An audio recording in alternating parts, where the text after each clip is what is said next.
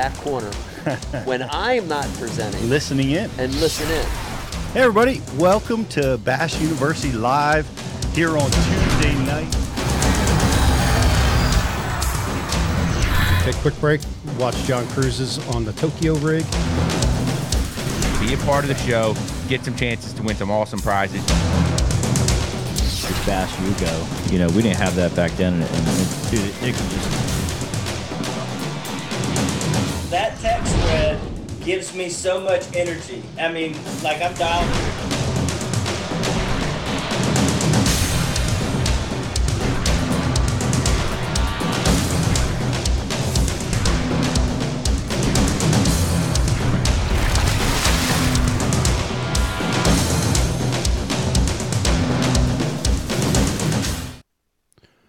Hey, everybody. Welcome to Bash University Live on a Tuesday night. It's great to be back in studio. It's been a it's been a whirlwind for me, traveling around fishing a lot, uh, as the whole crew is fishing a lot and uh, scoring a lot of checks, uh, weighing in some some nice fish. Uh, all of us, so it's it's great. We're gonna we're gonna visit that tonight, guys. I I just came uh, off of a, a bunch of tournaments um, on Oneida, on Cayuga um, having a pretty good run, and we're going to talk about fishing, flipping, and fishing your strengths, and, and all those types of things. So I'm, I'm excited to talk about it. It's great to to share that with you guys and bring your questions um, for that stuff and for all the crew. And uh, we're going to have fun talking fishing tonight. And we have Andrew Loberg coming on, fresh off of his MLF win on the California Delta, punching uh, it's going to be great. It's a great topic. Punching uh, has been was a factor in one of my finishes up on Lake Champlain, and I, I was watching the MLF today, and a lot of guys were punching mats. Timmy Horton, I saw him doing it. Um, and it's it's just such an interesting technique. It's the time of year for it. The grass is maturing and mats are developing all over the place. So we're, we're going to have fun. We're going to be talking fishing. So get your questions together and come on over and join us. And um and somebody I, I'm- I'm always happy to have join us. We've got in house tonight. We got GDP. Man, it's good to have you with us. I'm glad you're here, Pete, because Brian's been picking on me. that that's usually what happens when when He's been I'm delivering stressful love, Yeah, Pete yeah. Greg. It's just just stress combined with Yep. love. It comes off harsh sometimes. Yep. It's all right. When I when I'm when I'm not here, he needs somebody to go to for picking. Is that on, what it is? You know, You came- you came So back and it just I'm, all of a sudden I'm me, like so. a funnel. It comes my way, but when I'm not here, it's got to go somewhere. I. Pete's just hot right now. He's deflecting everything, sending it in other directions. That's the way it's been working, man. It's it's it's been a good ride, and you've had a good ride. This this finishes up your third season on the elites, It does. and uh, we're going to be talking about that tonight. But Yeah. you, your season's pretty much come to an end. For the most part, got one more open I'm going to fish. Trying Mm-hmm. to squeeze myself into that classic with a win. Yes. My only way back to the classic for this year. Mm-hmm. I have to win yeah, a thousand islands, so that's the goal. Well, Thousand Islands is uh, it's a huge body. Of course, you I, I remember watching you. Um, man, I, I'll never forget you going over to that uh, submerged barge system or something, Yeah. Jacking those, barge. those big largemouth on the elite Yep. up there. Yeah, it was know? pretty exciting. It was a it was a good tournament. You know, I think I finished fifth or sixth Yeah. in that tournament, something like that.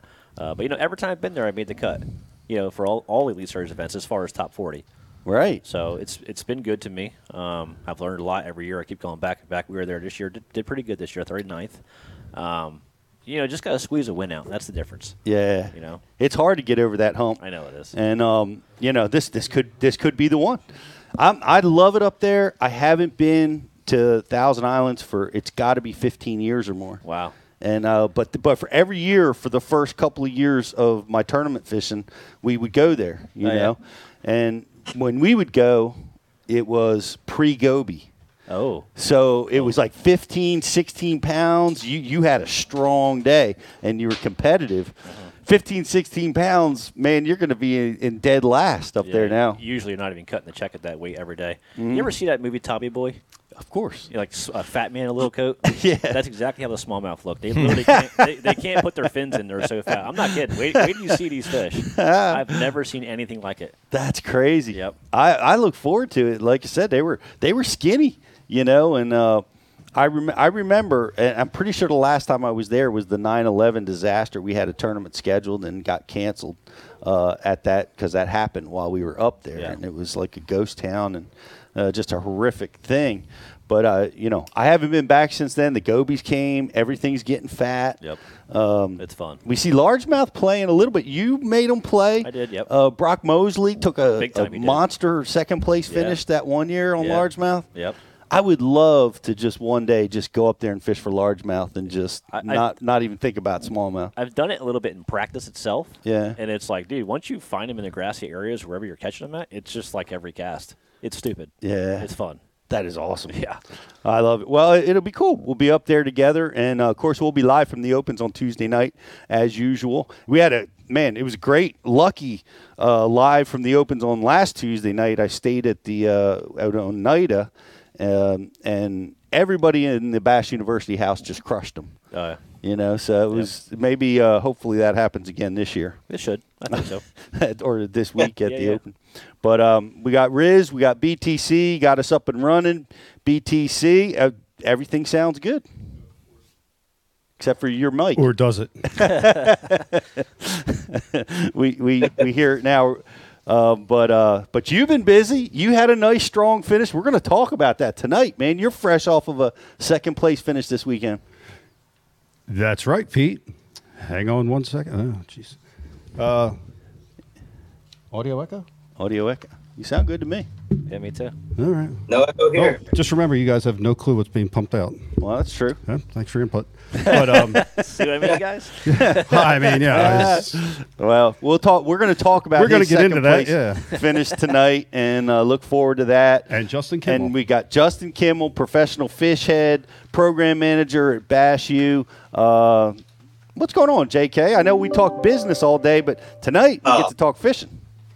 I know nobody's gonna let me talk talk fishing. I'm so excited to hear how you caught them again at Cayuga. First time you've been there in like what eight years or something. Something Um, like that. Yeah, and you didn't. I remember Pete's practice went like this. Friday, he goes up there. He's calling me at ten thirty. He hadn't even put the boat on the water yet. So you didn't even get a full day of practice. You got you got a clue. I can't wait to hear uh, how you did it tonight. Uh, and I I don't know if I'm allowed to give away prizes. That's usually Riz's job. But uh, the grease trap on the message board, he took the words out of my mouth. Uh, somebody hook him up. He said Pete is on a heater. Dude, you are on a heater. Four straight turns. Let me see if I get this right. Because it's four now. You got Toyota Series at Champlain. You got 13th. You went back to the BFL at Champlain. You got fourth and one big bass.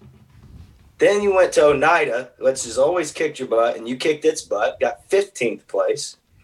And that was the Bass Open. And then, what was this? Another BFL at Cayuga, and you got fourth and almost won big bass again, Pete.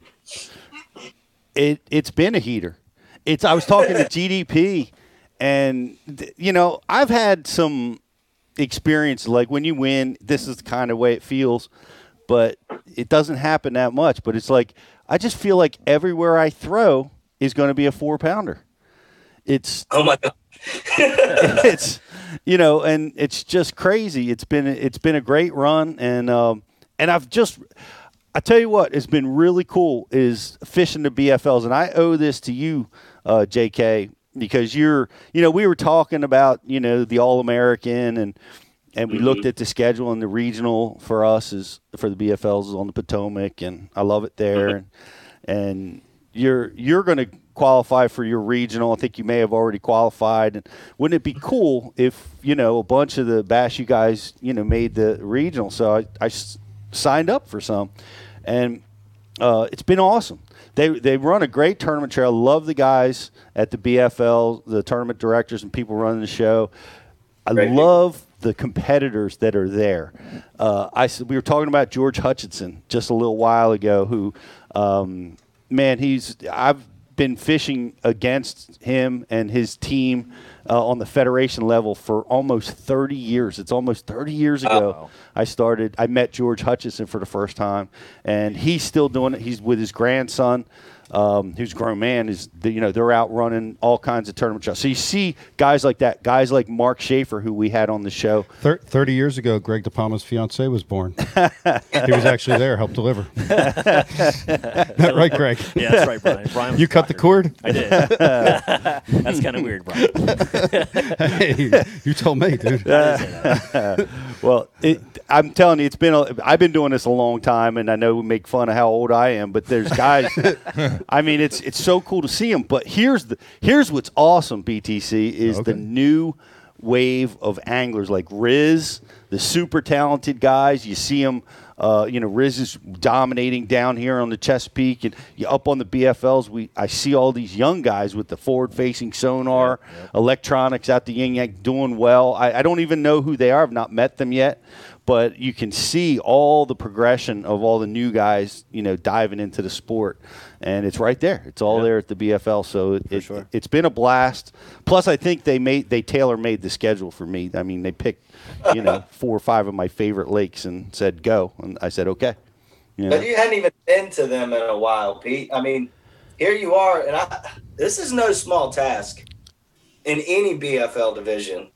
But the participation is at an all-time high for your region, for all, most all BFL regions in America right now.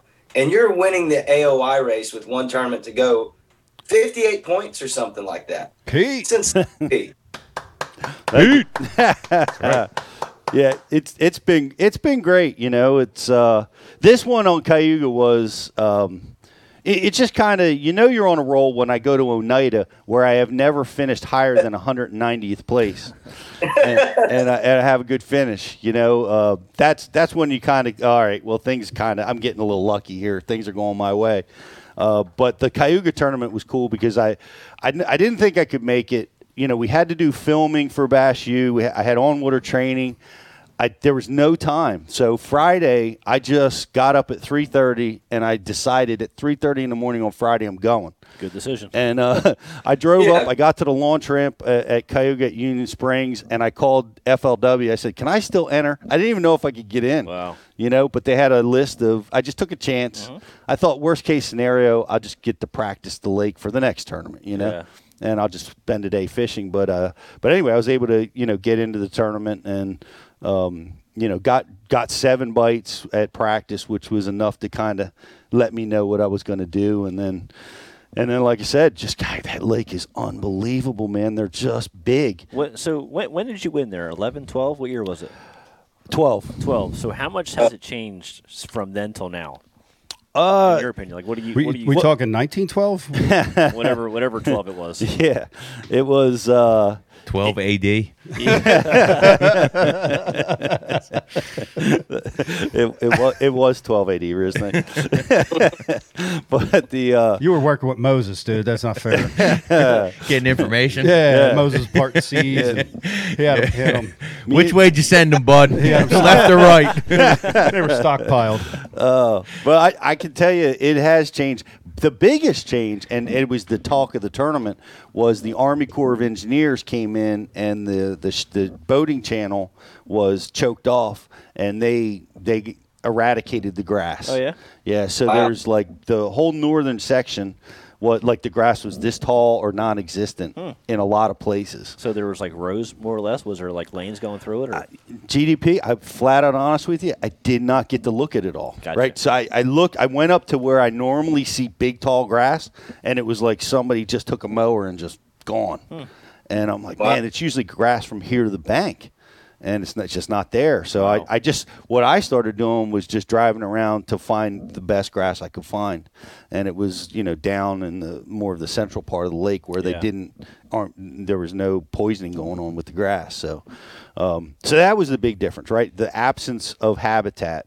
Um, and with that came a really challenging bite. Like, like we, I was, we tell this story uh, we, we had tournaments in the federation days where we had like 250 guys, and it's the only time in any tournament I've ever fished everybody caught a limit, and it That's a lot of limits. It happened on Cayuga. Like there was so many fish, such an abundance of fish. Uh, didn't fish like that, you know, this time. Yep. Uh, I got seven bites on tournament day. You know, it was it was a challenge. You know, the the easy flipping fish or you know weren't available, and and the top water. It, they're- they're- it just was it was challenging. Yeah. You know, to get the bites. So, did you find them in the grass, Pete? I knew that you were going to go look for grass fish. I, I found, uh, you know, one of the fish that I wound up weighing in was came out of the grass. It was a smallmouth. Uh, Oh, yeah. Oddly enough, it was. Yeah. You know, we were fishing uh, good. That's what I did for the try. I found good grass and I ran those grass edges uh, during the tournament because the tournament day was really my first full practice day. I felt, and uh, you know, I got a good smallmouth doing that. But, but other than that, like when I won, that was huge for me like that grass, that flipping bite, getting a good limit in the boat, and and then I could go shallow and, and do my thing shallow and and maybe call if I if I had a good day, and I did that a few times. But here it was different, and you know I had to. Uh, you know, I, I got shallow early, and I, you know, was catching fish. I caught caught a big fish off of a willow bush in six inches of water. Really? Yep. And everything was shallow. Everything I caught was like this deep, and uh, Really? and that that was key because you know those docks there, Riz, they're they're shallow as it is. A lot of Yeah. are, yeah. You know, like And freak you out kind of shallow. freak you out kind of shallow. Well, I had to run the Minn Kota into the rocks to be able to get shallow enough to where I needed to cast.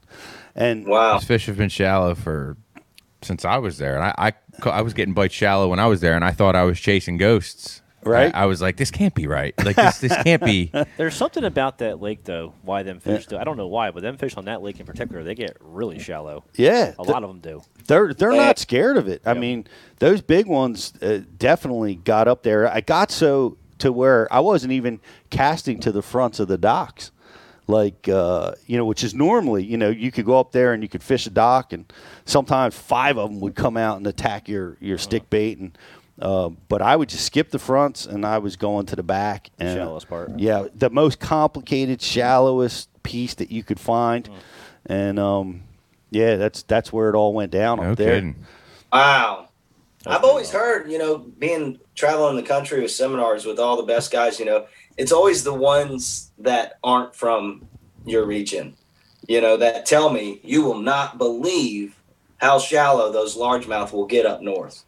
You know, just and I guess this is kind of what they're talking about. That's such a weird scenario. I always thought that you, you know it had to be like a grass situation or something, you know, to bring them up there. But man, you're talking docks and stuff. Yeah, and you know it's interesting because they're. I don't think they're up there for comfort. I, they got to be feeding Yeah. because everyone that you caught was a flat out butterball. Like they were at their maximum weight capacity. Their bellies were full, their shoulders were big. It, it's not like they were just sitting up there killing time. They must they must have they must have a forage base up there or something. But um, You see, snakes? what's that, J.K.? did you see any snakes? Like re- like Senko. I didn't see it. I didn't. I, I didn't see any snakes. I didn't see. Uh, I thought we, I called pickerel snakes, but we did see some of those. But um, I I will tell you this: like I, I had I was very fortunate, and you know that your derby's going your way because I was I was skipping a combination. I was using uh, a weightless stick bait or the Dean's rig where I put that VMC half moon weight in the tail. So if I was if, if I needed it to get down or get into the grass, I was using the tail weight. And uh, when I was uber shallow, I was weightless because you needed to skip. You, if you could see where your bait landed, where it finished skipping, never got a bite. Wasn't enough. It wasn't far, You far had to get all the way to the underback, then in the docks, like just way in the back. out of your sight because it seemed like if they could. See, I mean, how how how shallow do you think those fish really were sitting in? Like eight eight inches? Like legit enough water to cover their backs, you know. Uh, in, in, but it was a short swim to a foot of water or two foot of water. You know what I mean? They were But there had to be some kind of cover that they were using. You're saying too, though, right? yes. What do you couldn't think? see these fish. You were skipping back into some stuff that's sitting in there, and all of a sudden, Yep. they got it. And here's the thing. Here's here's the interesting Wow. thing. I if I That's exciting. i- That's if I crazy. could if I could see my bait, the bass wouldn't bite. This is because they could see me. No doubt. Yep. So Right. you had to stay way back. I or had set your angles I, up. I had to jump those fish. They had to get a bait that they didn't expect to come. Like if they saw me at all, like I this one time in particular, uh, I was fishing a dock. It was a, a shallow, like very plain dock, and and I threw in, and I, I work it out, and I'm reeling it up, and out comes a five pounder on it, you know, and I'm just. Doom, I froze, and that bait's just quivering, just doing what it does, and I'm like, "Oh, this this fish is smoked." and the bait hits the bottom. He's down on it, and I'm like, "Come on, man!" So I I twitched it, and he come down on it, and then I twitched it again, and he got crazy eyes and swam away. Oh man. Right? Oh. he saw me, I saw him. That fish is not getting caught. You know, it's like those fish are like in that clear water, hyper aware of your presence, and uh, So was that the winning fish? no, the, it was It had. I, if I could have executed on Yeah, that yeah. fish, but um, you know, I I had two key ones, and I, I I'll start out with the the good one, and I'll I'll give you the bad one. But uh, the uh, the the good the the good one was I uh, me and Soli stayed at a place, and uh, there was you know a, an old wooden dock system outside of the cabin that we rented, and um, I remember I caught a like a three pounder off there at the one tournament I won, and uh, so I you know I wanted to go back and visit that row, and I I skipped like an absolute tragic hero cast. Like I know I get bit, I got a 50-50. Yep. You know what I mean? So I I good ri- odds. I rip that baby up there, and it comes to the end of the cast. I can't see it, I can feel it, and it goes don't. I got to come back over top. Four metal members, a couple wooden beams, and poles everywhere. I set on this fish, and he's, he's I get him over. I can't see how big it is. He's too far under, but I got him coming over the beam over there, and I get him over all the cross members, and now I just got two poles that I got, and he bangs left, goes around the pole and around a metal beam oh my gosh. and I'm and I'm just now here. Here's the big deal, Did you guys. see it yet though? At this point, or I yet? know he's like in the shade, That's and like I'm at a bad sun angle. I can see a tail. I can see a boil. I, I suspect it's a, a decent fish, but I have no idea, honestly, yet. So, but I've got 15 pound Gamma uh, braid, and I'm tied to a 16 pound Gamma Edge fluoro leader. So Ow. I'm I'm going weightless, but I'm beefed up Yeah, for sure. you know, Yep. uh, just for this case, you know, because all the metal and all the crap. And uh, so I, I hold, and now I'm starting to tr- ease my boat towards where the fish is, and I just keep pressure, keep pressure, and the, things happen that aren't supposed to happen. But he swam over top of the metal beam, hmm. and with some pressure, he swam around the piling just enough where I could bear up on him Wow. and drag him out into the open water and then I could see him, and then I about had a heart attack because it was six one. Oh my goodness! Oh my wow, you got lucky. a six one come through all Holy that crap. crap. Shout out to Gamma Line. I mean, that was an amazing God. job. That's a good story. And uh, yeah, we, we got him in the net, and I'm looking at him. I'm like, God, Almighty, it's the biggest fish I've caught this year. Yeah. you know, and uh, I I was calling him near seven pounds because it's so Yeah. fat. Yep. You know, but they're short. Oh man. You know, so he came in at six one. Wow. So, so that fish that fish gets caught, and uh, that gives me four fish for about 17 pounds. Man, you got lucky. Shallow, That's dude. So hard to Shallow. do. Went through all that stuff. Don't don't don't do the whole way out. And, oh man. It- when it's going your way, it's going your way. It's like, well, it didn't all. It, well, here's here's here's what happened not. next, right? Uh, I, I did another hero cast, and I caught my limit fish, Pete's Hero Cast. And um, Did you retie after? Nah, why retire? Oh, Pete. Pete, no, no, no, no, no. Forget about it. He ain't out of retire. I mean, that one came in. He got you, it. you know what's funny, Brian, worry that you about it. say that? Because when I caught that six, I'm like, I, I have this thing that I do, and I teach people like you grab your hook and you pull, right? And you know, if it breaks, you retie. If it doesn't break, you can go. f- You keep fishing. I felt my line. There was no abrasion. And I felt I my leader knot was good. My knot to my hook was good, and I made a cast, and I'm like, I reeled that cast right in. And I'm like, no, you're retying this leader, you're retying the whole system. So you did retie. I'd retie. oh my god, I was about to drop the headset. I'm like, there's no way if if you're gonna th- if you broke off a fish, you would just kill yourself. You would be on suicide watch you know, for not retiring. So anyway, I retired. I wound up getting my fifth my fifth fish. Would put I had like 20 pounds, 20 pounds, three ounces, and um the but I got a keeper. I got like a two pounder in the box. Wow, with 20? Yeah. Wow. And um, everything was big. Like you said, hook is big. So I'm I I reel off a, a, a skip cast way back in there. It's just kind of the way you think you need to go. The woman on the dock's hollering at me uh, for getting too close and Really? violating her property line. And um, Let's talk about that.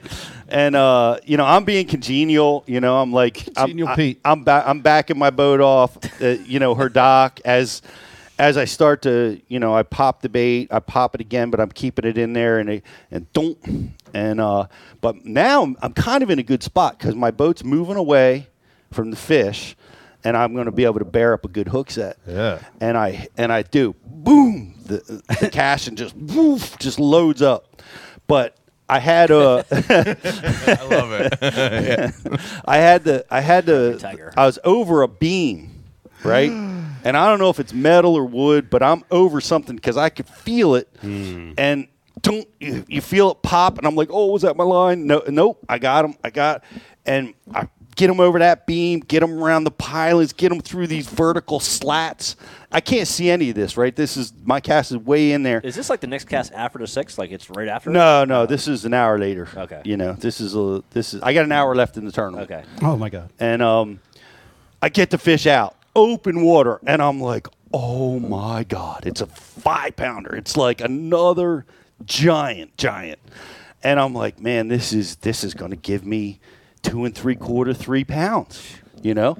And um I got her got her coming. She's hollering at me, and I'm like, "Yes, ma'am. Yes, ma'am." And uh, and the fish is coming, and he just does this weird underwater somersault, and bink, the hook comes out. Are you kidding me? Just, dude, it just came unpinned. You know, you know what's crazy about that story, real quick? Whenever I think I got them, they, they come off. You ever think about that? Yeah, Dude, it's happened right? so That many lady times. is so lucky it wasn't Ike that lost that fish. oh man. or her dog. Oh man. Wow. That It's sucks. lucky it was Yep. Pete. Yep. But it, you know, it. I felt like, and you know, you you're not gonna. It's fishing. You're not gonna catch them all, even on a high percentage rig like that. I felt like what And had, you were Texas rigging, right? I was Just Texas weightless rigging. Texan. Okay. Yep. And I felt like because when I set the hook, I was over a beam or uh, some kind of thing that that I didn't get a, I didn't get a solid direct me to fish. Yeah. You know, hook set, and that I th- I feel like is probably what happened. I I can't fault myself. I mean, I did every everything as I would, you know, tell myself to do. And that water's super clear. You could see ten feet to the bottom, And you got a 16 pound leader. sixteen pound leader. Yep. Right on. Yep. And um, you know, Sounds like you need that though. Fishing Oh, yeah, the way yeah, that yeah. here, here's the thing. You were getting bit. I, I I may have not gotten a few bites because of it. Right, like that one five pounder that nose down on it. Right. Was that a line thing? Maybe, but there's no way I'm catching that six one. If Right, I'm if if, I'm using 10, eight pound yeah. or ten pound test, that Right. fish is gone. Right. Just Broken. not happening. So, so I felt like what I, my I got to jump them right when you make a good skip and it's quiet, silent, and boom, and just lands. It triggers them. Yeah. Right. It gets them right there. So it, you could have twenty pound test on when that happens, and boom, you'll you'll get the bite. So that's what I felt like I had to hmm. do in that tournament is stop trying to beg them to bite Yep. and just focus on the reaction The ones that and just get hit as many as many of those things as you can. You know, I had Yeah. the Minn Kota on high and just vzz, vzz, vzz, mm-hmm. just go go go and just try to try to trip as many of them as I could. Yeah, that's like it. awesome, Pete. That is That's good. a- It's good stuff. That is power finesse. My question, mm-hmm. Pete, is you just weighed in 30 bass the last four uh, tournaments, six tur six tournament days. Thirty bass were weighed in by the dean. How many of those thirty were weighed in on a Senko? Hundred percent. I, legit question. I really want to know this. No, I, I, I'm I'm gonna give you a legit answer. It's a high percentage. We know this. Yeah, but I, I gotta say it, it it's a it's it's hundred percent right. Cayuga, Cayuga, That's pretty amazing, actually. Oneida. I'm impressed. with you. Saturday fish at Champlain, but they must have got cold out. Yeah, well, I I did. It, it's like um, I'm I'm I'm not. Yeah, I'm pretty sure everything, but it was all different. Like I was, I rig them completely different. Some If I were you, I would sell everything in your boat but Senkos. I, you know, for like for for the Champlain tournament, I- I think it I was it was all about flipping in Oneida. The Champlain tournaments in Oneida, it was about flipping. It was using half ounce, three quarter ounce bullet sinkers. Uh, Yeah. I could have Your Senko? I was Senkos, yeah, Oh, but man. but I, I I could like it. I could have used I could could have probably got away with a beaver style bait or other another creature bait, but it's in it's in my wheelhouse. So I, it was that was all flipping. It wasn't until uh, really uh, Cayuga where I broke out the spinning rod uh, that had such a big role, Yeah. and and that was mainly because I couldn't couldn't get them to trigger on the flipping bite. But uh, I told you this, uh, J.K., and I recommend everybody does this because it's helped me tremendously, and it's helped me in these tournaments. That identifying your strength as such an important part of becoming a good angler. And I went back through my tournaments, and I I realized that all my wins and all my top tens, I've got a flipping rod in my hand. It's just it's something I'm extremely comfortable with. I can do it through the doldrums when you're not getting bit and stay Yep. focused and confident. I it, it's a it's a way to get big ones. It allows you to punch in heavy cover. You just you just nailed something right there. Is the keeping a rod in your hand that you can continue to fish effectively while you're not getting bit to mm-hmm. get that one bite during the window where they're not biting good. And that's a huge thing because I mean, I find myself doing it all the time and and and you know, in the last couple of years, one of the things I've when I get in those modes where I'm not getting bit, I ask myself a question and I say, Am I doing dumb stuff or am I fishing stuff that I think I can get a bite on? yeah.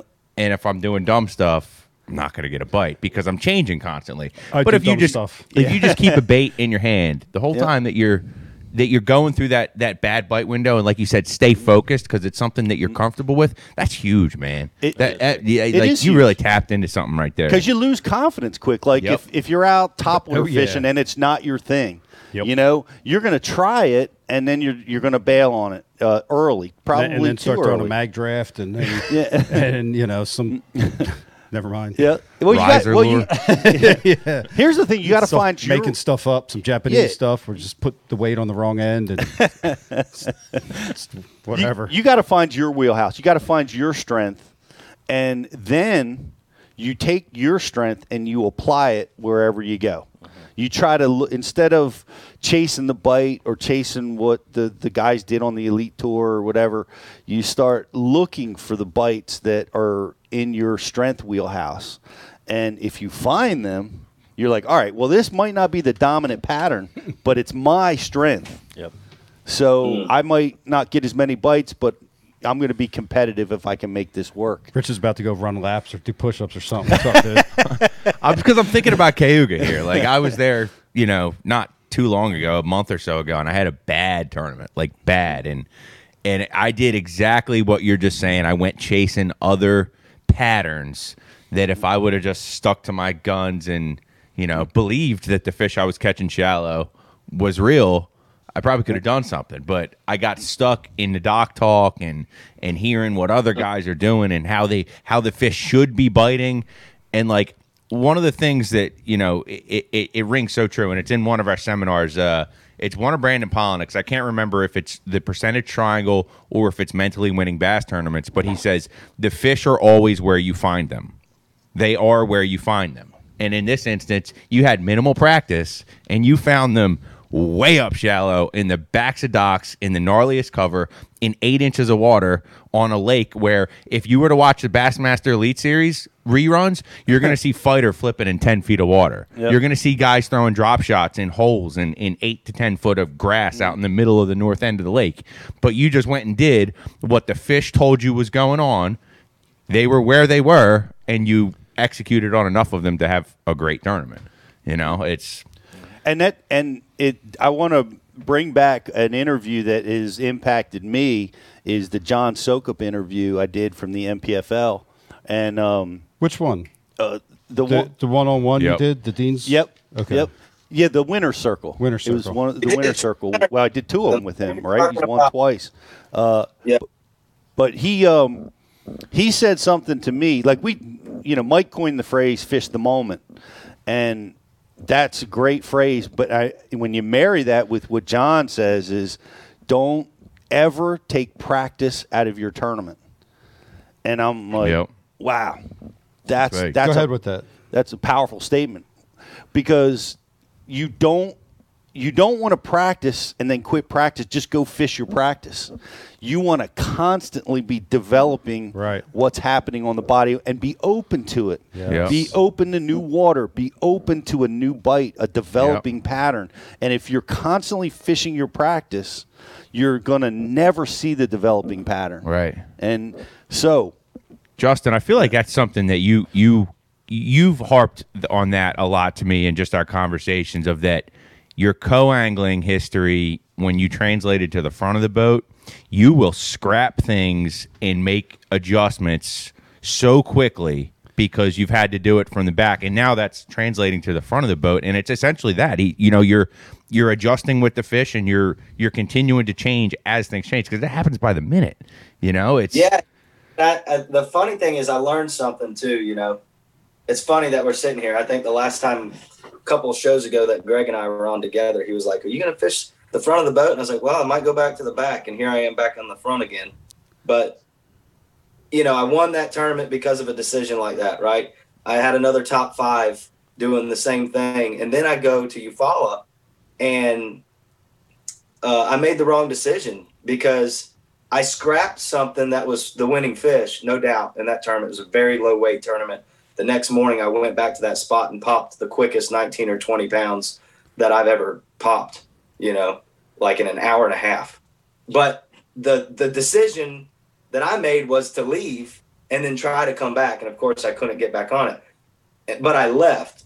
What the real decision should have been was to change more techniques to figure out the mood of the fish there. So I think that's the that's where I have to grow and recognize am I in a a pattern situation?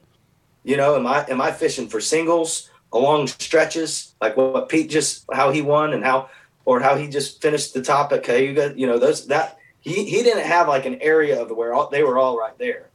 And that's what I had found at Eufaula. I had found a, a spot with a lot of fish on it and I, you know, I should have given them more time. So, you know, that, that brings up a good point. I'm not, I'm by no means the master of that yet, but uh, we're learning. I Well, love you, being you've done amazing adjustments as a co, and you know it changes when you are all the decisions are yours. But you're doing a nice job uh, this year, and, and we're looking for continued great stuff coming. But it's that. But that's the. I mean, John nailed it for me. Like that just resonated. It's like, wait a minute. I, if I was at practice, I would go fish that grass point, right? And that's exactly what I did at, at Cayuga. Like I, I, I was in the tournament, and I'm like, well, I didn't fish this or even look at it during practice, but it's a good grass point on a primary lake point. And me, I caught a four and a half pound smallmouth, and my partner caught a nice smallmouth. Just practice fishing during the event, you know. And you got to keep that. You got to. You just got to keep looking and trying and strategizing. And ne- it doesn't stop. That practice should never stop until the time runs out on the last day. You know. Yep. And um, so that was big. Thanks, John. Uh, great interview, guys. Go check it out. John Soukup and the Winner Circle at Bash It's- TV. actually Uh, not going to uh, the one you're talking about is not released until next week. Sorry, well, we talked to him. We've we've heard it. Well, But guys, stay tuned. one. Yep. www.bassu.tv. If you're not a member, now's a great time to get signed up during the Frog Days of promotion, Frog ahead. Days of summer. It's the last day to take advantage of that. Get unlimited access to over 900 bass fishing instructional videos, including the one we've been talking about from John Soukup, where you don't stop practicing. You just keep fishing the moment and keep catching them. That, that that's right. And uh, guys, we got so much going on at BassU. Empire covers. Uh, go check it out. Fifteen percent off Empire covers. Use the code BASSU twenty one. Doesn't matter if you have a camper, a jet ski, a bass boat. They make amazing covers. And if you're a subscriber to BassU TV, use that code, and you're going to get fifteen percent off your cover.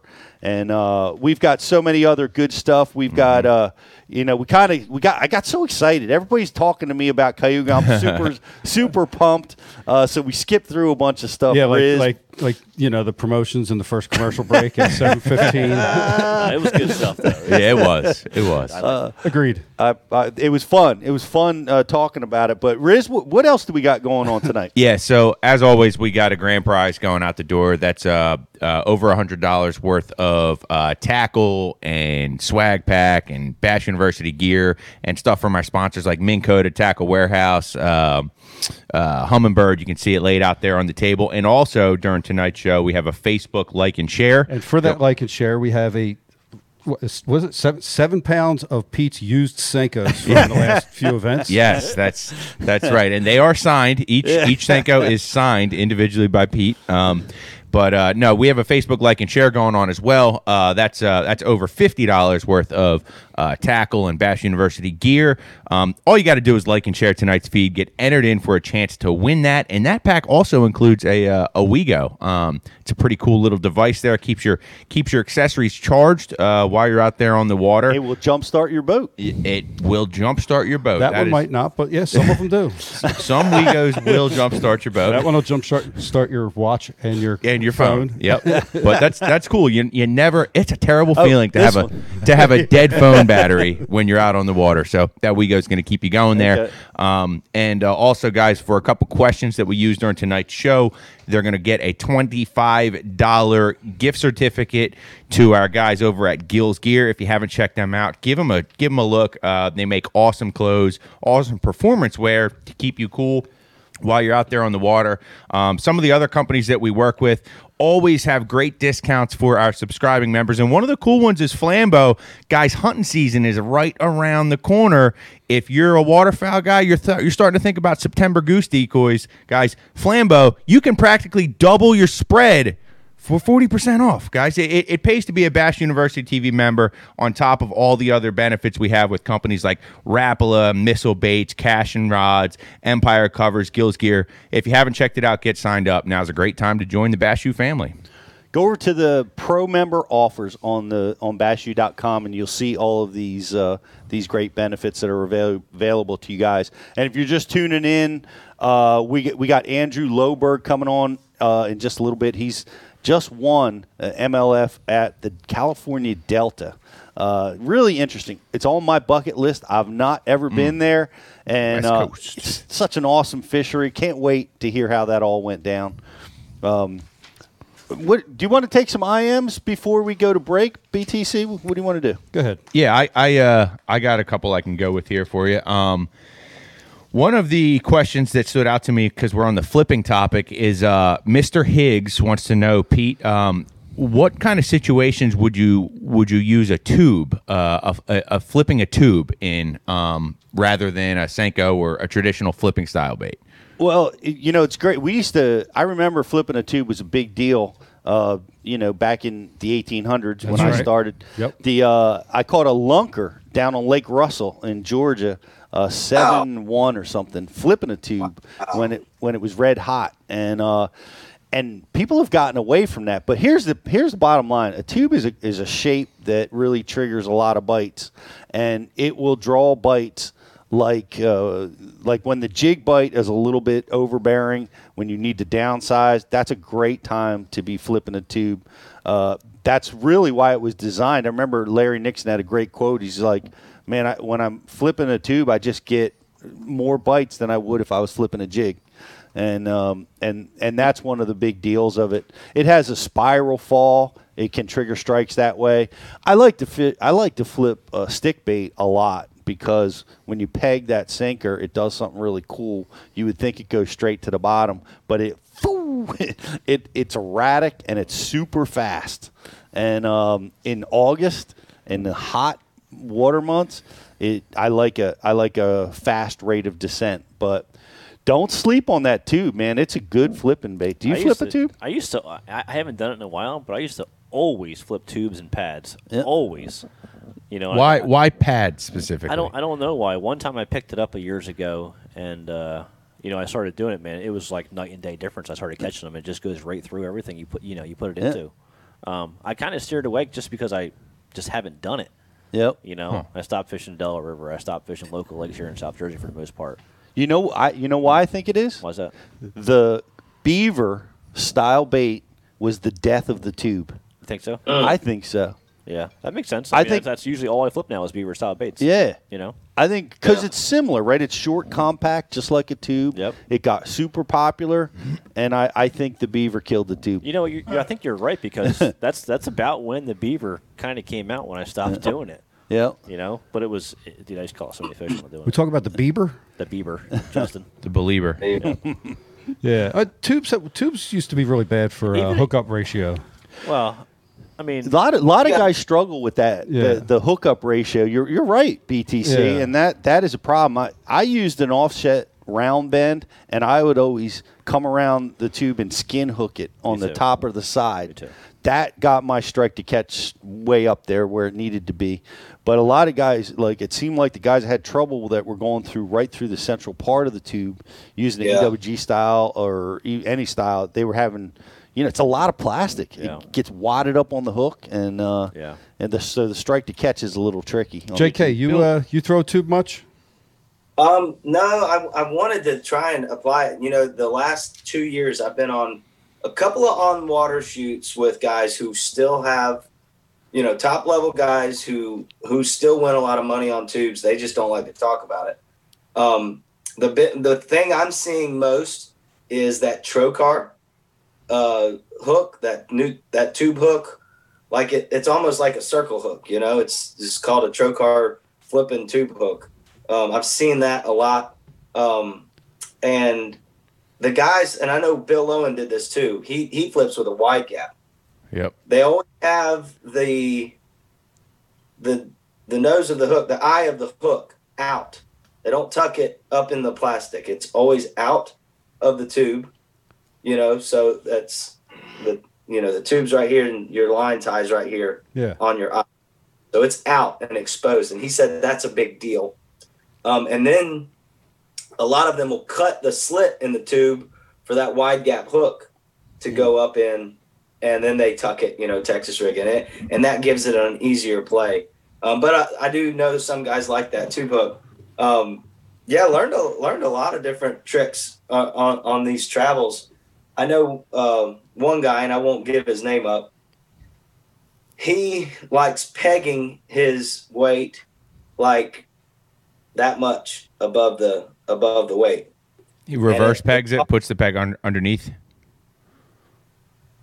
Reverse pegs. He just- oh no no he no. no. reverse It pegs just- it like What are we talking about? No, he just leaves a little room. the- He just leaves He a little room. a little room. and what that'll do is it causes like the tube to have a really unique fall that he really likes. Yep. It's not like a spiral or anything, but it's good for pitching heavy cover and stuff. And um, I'd like to I'd like to get into it. I mean, it seems like every time I hear it, I'm like, oh yeah, I was meaning to try that. We saw Jason Christie go nuts at uh, Neely Henry this year with a tube, and he didn't want to talk about it. You know what I'm saying? Like Yeah. the camera only was on him the final day, you know, but the like he had a big second or third day and caught some pictures of that tube that he was flipping and he was getting 17 bites to everybody else's one with that thing while everybody else was swimming a jig. Just turned out that he what he you know, he didn't win, but he he made a run at it. Well, it's a great shape, and I think it's it's underutilized, so the fish aren't seeing it anymore. Yeah. It used to be the dominant flipping Yeah. tool. Well, the other thing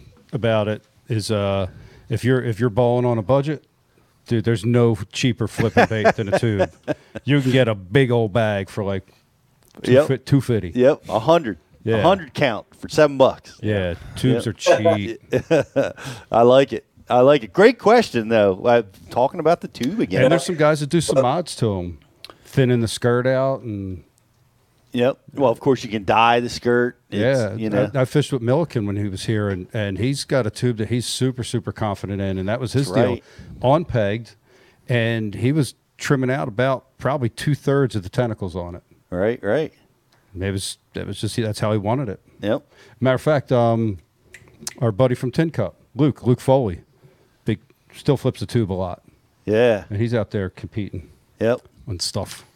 Yeah. The tube. The tube's. Uh. The tube's in good shape. Rizzy, is there another uh, I am question before we go to break? Uh, yeah, there is. Uh, Team No Fish Pete wants to know um, how much do you think uh, having a very short practice uh, helped you in your tournament um, to to kind of stay open and, and, and lucid and just kind of you know move with the fish. You know, uh, I don't know if having a short practice helped me, but it it focused me. I, I guess is what it did.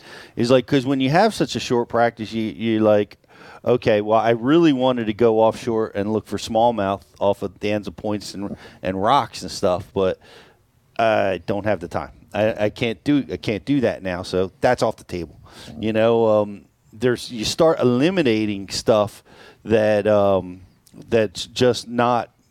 There's no time for. So I got a couple bites, and recognizing I've just got a couple hours to explore that. So let me just go down this path, and uh, so it just helped. It helped me focus. You know. Um, and and go to my strength. But it's those short practices are uh, it's uncomfortable.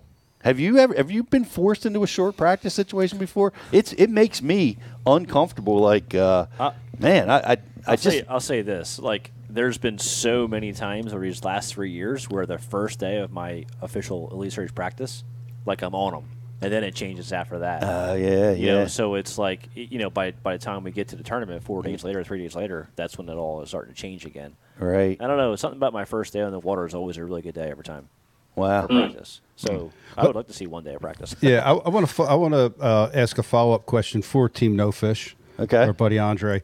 What he really wanted to ask you was how much did keeping the baits simple, you know, just simplifying that make it that much easier for you? Because Andre's in my dang DMs every day, sending me different colors of baits and special order stuff, and uh, it- which is awesome. Yep. And he's all about it. But you know, you can get.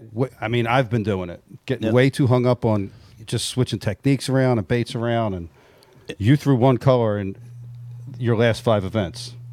I did. I was throwing black, and uh, I but I won on Cayuga on black. You know uh, that. So I I feel confident with that. I knew I was in the summertime pattern. I knew I was looking for that flipping bite, and I you know that's what I was. That's what I spent the majority of my practice time because it takes the longest to find that. And um, you know, I just I, I, I just came off of Cayuga where I'm flipping. I came off Oneida where I'm flipping. I'm like. I'm gonna. f- I, uh, the only way I'm gonna be successful here is to find this flipping bite, and if I don't find it, I'm going to get shallow and I'm going to fish the, the dock cover, and that's that's what I'm going to do. Dude, you're like an old John Cox. Yeah. Just everybody else is using forward facing sonar, so a lot more people are off the bank. Yeah. A lot more people are so there's less shallow fishing pressure. And uh, but I didn't find the flipping bite. I did not find it. So but it, what I still looked for it during the tournament. I continued to practice looking for that bite. Uh, but after a little while, I uh, abandoned it, and then I went shallow, and I was rewarded immediately. So I knew exactly how I was going to fish the rest of that tournament, you know. But uh, but short practice is short practice really pushes you into a shallow water bite, you know. Yeah, I would say so. Like your strength, you know, whatever Yeah. your, your Yeah. strength is. It Pushes you your pushes strength. you to your strength. Yep. Absolutely right. Yep. And I was bummed out because the first spot I stopped at, uh, Grae Buck was on, and um, not on it, but like I was fishing the grass point. Grae was like, I don't know, 400 feet of water, You know, 400. Could be. And Sean McKee was there in, in, in another boat, but Grae Buck and another boat were out there, and um, and that's one of the patterns I wanted to look for is that deep deeper smallmouth bite. And I watched Grae put two nice smallmouth in the boat, um, literally. Like I don't even know how Tournament deep it day? was. Derby day, yeah, Okay. yeah. We all started on the same point, uh, but I was fishing in 12 feet of water. They were I, they were fishing in. I don't know if their sonar could find the bottom. Uh, how far I idled across Cayuga. It was great, and I, I sent a video to, to my son because uh, it's it's not often you see water that deep. Because I was in 389 feet, It's deep. and I'm like I'm I'm like I'm finding 400, and so I kept driving around until it till my uh, Humminbird you know touched 400 feet On practice? On, pra- on practice day. Short yeah. practice day? Yeah, my short practice. Didn't, Oh, okay. didn't have enough time to keep checking things. hey, Jake, I'm out here looking for 400 feet. Daddy's got you. We're going to find it, son. That's awesome. Hey, that's your fishing. Hey, what if re- you found a mega school out there? Right? School of swimmers out there, 200. That's that's fishing relaxed right there. Oh, yeah, it is. Oh, my God. Uh, you know, I could just see it. You got you you know get got your lunch going. You got the screen up, just looking for it. that was good stuff. But you know what's going on out there too is the uh, I guess the lake trout guys are around. going berserk. Yeah. Like on Saturday, they were just. It looked like the Delaware Bay back in the day. You know, just boats for miles. you Trolling, know, right? Just trolling or drifting or doing whatever lake trout guys do. but they uh, they they were hollering, man. They, you know, it was like uh, they loaded up on one of the places I was fishing. They were running around the boat, reeling rods in, screaming and hollering, dropping f bombs, going all over, you know, going nuts. That's awesome. But but apparently, uh, the, that bite is on fire on uh, Cayuga right The now. Lakers. the Lakers. Lakers, Yeah. as well as as well as the big bass. That's where your smallmouth are. Some are. yeah, they're probably out The there big with ones. them. Yeah. Yep. But like Chris Zaldain, I know in the in the Bassmaster, the elite tournament there, he he scored well uh, fishing in that deep deeper zone, Yeah. like twenty to forty, Yep. maybe sixty. I don't know. We got to talk to Sean McKee. Sean, if you're listening, how deep were you fishing out there? It looked it looked to me like hundred feet. I'm sure he's watching. Yeah, well, let's catch that commercial break because we're Yep. hours past due. Yes. let, let, let me rewind JK. back real quick. One one quick question. Pete, Yes. 30 fish on Senko. They were all black Senkos? Yes. That's awesome. Keep it And simple. you Uh, well, you know what? Uh-uh. Uh, no, I, I oh. I I mixed it One up black blue. on occasion, and and I brought in that that laminate, that that green weenie laminate. I threw that a little bit. I threw the chartreuse tail around uh, on occasion, but um, but yeah, it, it, it was for you know honestly for me, it, it was all reaction, so it didn't matter. I honest, I probably could have thrown any color Yeah. but because how's, how's it? Oh, it's not. Re- well, it's the flip. The flipping bite. The flipping bite's reaction. Was phew, eh, Yeah. I mean, I had heavy VMC flipping weights pegged. You know, half and a three. Put a half and a three quarter ounce on a stick bait and see how fast it goes. It's like, two. It's going super fast. So that's. It was the. It was the trigger Putting a of dent in the bottom. And the other, the, exactly. Watch The other the one was the skip, right? You had to make a skip into no man's land, and that was getting the reaction. So the color probably didn't matter there either. You know, you just you just had to get it Yeah. into their house in in a quiet, fast way, and that probably got that you know that bite that way too. So I I might have been able to get away with different colors, but don't fix it if it ain't broke. You know. That's so now that I've heard the story of Cayuga, I gotta ask, did you start every tournament day in this heater of a run with two fish for like nine pounds? It was crazy. It That's happened. It, crazy. it happened at Oneida, like Oneida. Like you know how tough it was, Oh, it was tough. Right? I go I go to my first area and I'm flipping along. Forty five minutes go by, and I'm I'm looking for smallmouth and it's not happening. And I'm I'm like, let me go up uh, a little shallower because I was getting some largemouth bites a little shallower, not much, but the grass was just a little bit. Down.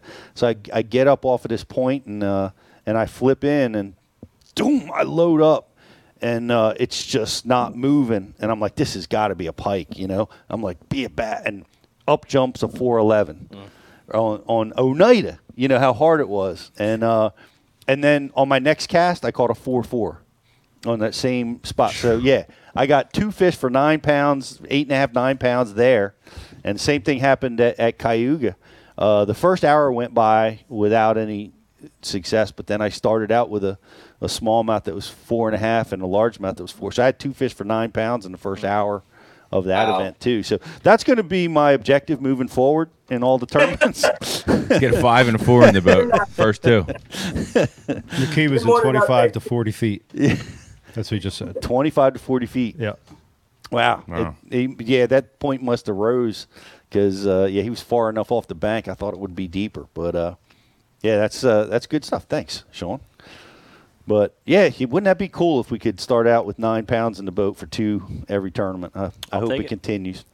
But uh, great stuff, great questions. Uh, thanks, J.K. and the IM board. Appreciate you guys. And we're going to take a quick break. We're going to be right back with Andrew Loberg, the winner, out on the Delta. We're going to be talking about man what he did out there, punching, punching in the grass. Gonna, excited to uh, learn about that. How how he did that in the tidal water, what that looked like. So uh, so stay tuned. We're going to take a quick commercial break. We'll be right back after this. Moment on the water not spent fishing is a moment wasted. That's why Minn Kota and Humminbird have joined forces to bring you the One Boat Network. Products that communicate and integrate to help you take full command of your boat. Born from our commitment to making the most advanced fishing gear even better by making it work together. The One Boat Network will help you find, get to, stay on, and catch more fish. When One Boat Network products talk to each other, they can navigate your boat automatically. They can give you a crystal clear view of what's below with no messy wires. And they can let you lower, raise, and change shallow water anchor modes from anywhere on the boat. But that's just the beginning. We're never done innovating, integrating, and making your boat simpler and easier to control. All so you can make every second on the water count. Tackle Warehouse is proud to sponsor the FLW Pro Circuit and is the official tackle retailer of FLW, providing proven bass fishing gear as well as the newest and hottest tackle. Our friendly and knowledgeable customer service staff can help you every step of the way. And we offer free ground shipping on orders over $50. Tackle Warehouse. Everything for the bass angler at the lowest prices. Guaranteed. Have to be constantly on the lookout for new techniques to stay on the top of my game. Giant. Some have been more successful Oh, than others. giant. The finesse fingernail, Happens every time. the chain gang, Ah, broke it off. the crow's nest. Never let go. And don't even get me started on tackle management, especially trying to stop rust and corrosion. Peanut butter. Hmm, I could. Motor oil. Gotta keep the rust off all these baits. WD 40. keep the rust off. silica, toothpicks, Q-tips, the list goes on and on. I'm hard on tackle, I fish fast, I need my tackle organized and protected. I can't be worrying about losing baits to rust. And when it comes to tackle management, there's only one solution. Flambeau Tackle Storage Systems with Zerust technology. The original anti-rust tackle box. Uncompromised clarity. Renowned durability. The infused anti-rust option that is FDA safe and free of harmful chemicals. The organization options are endless, but there's only one. One box, one anti corrosion technology, one family owned American made brand Flambeau Zerust Tackle Solutions. Preserve, perform, repeat.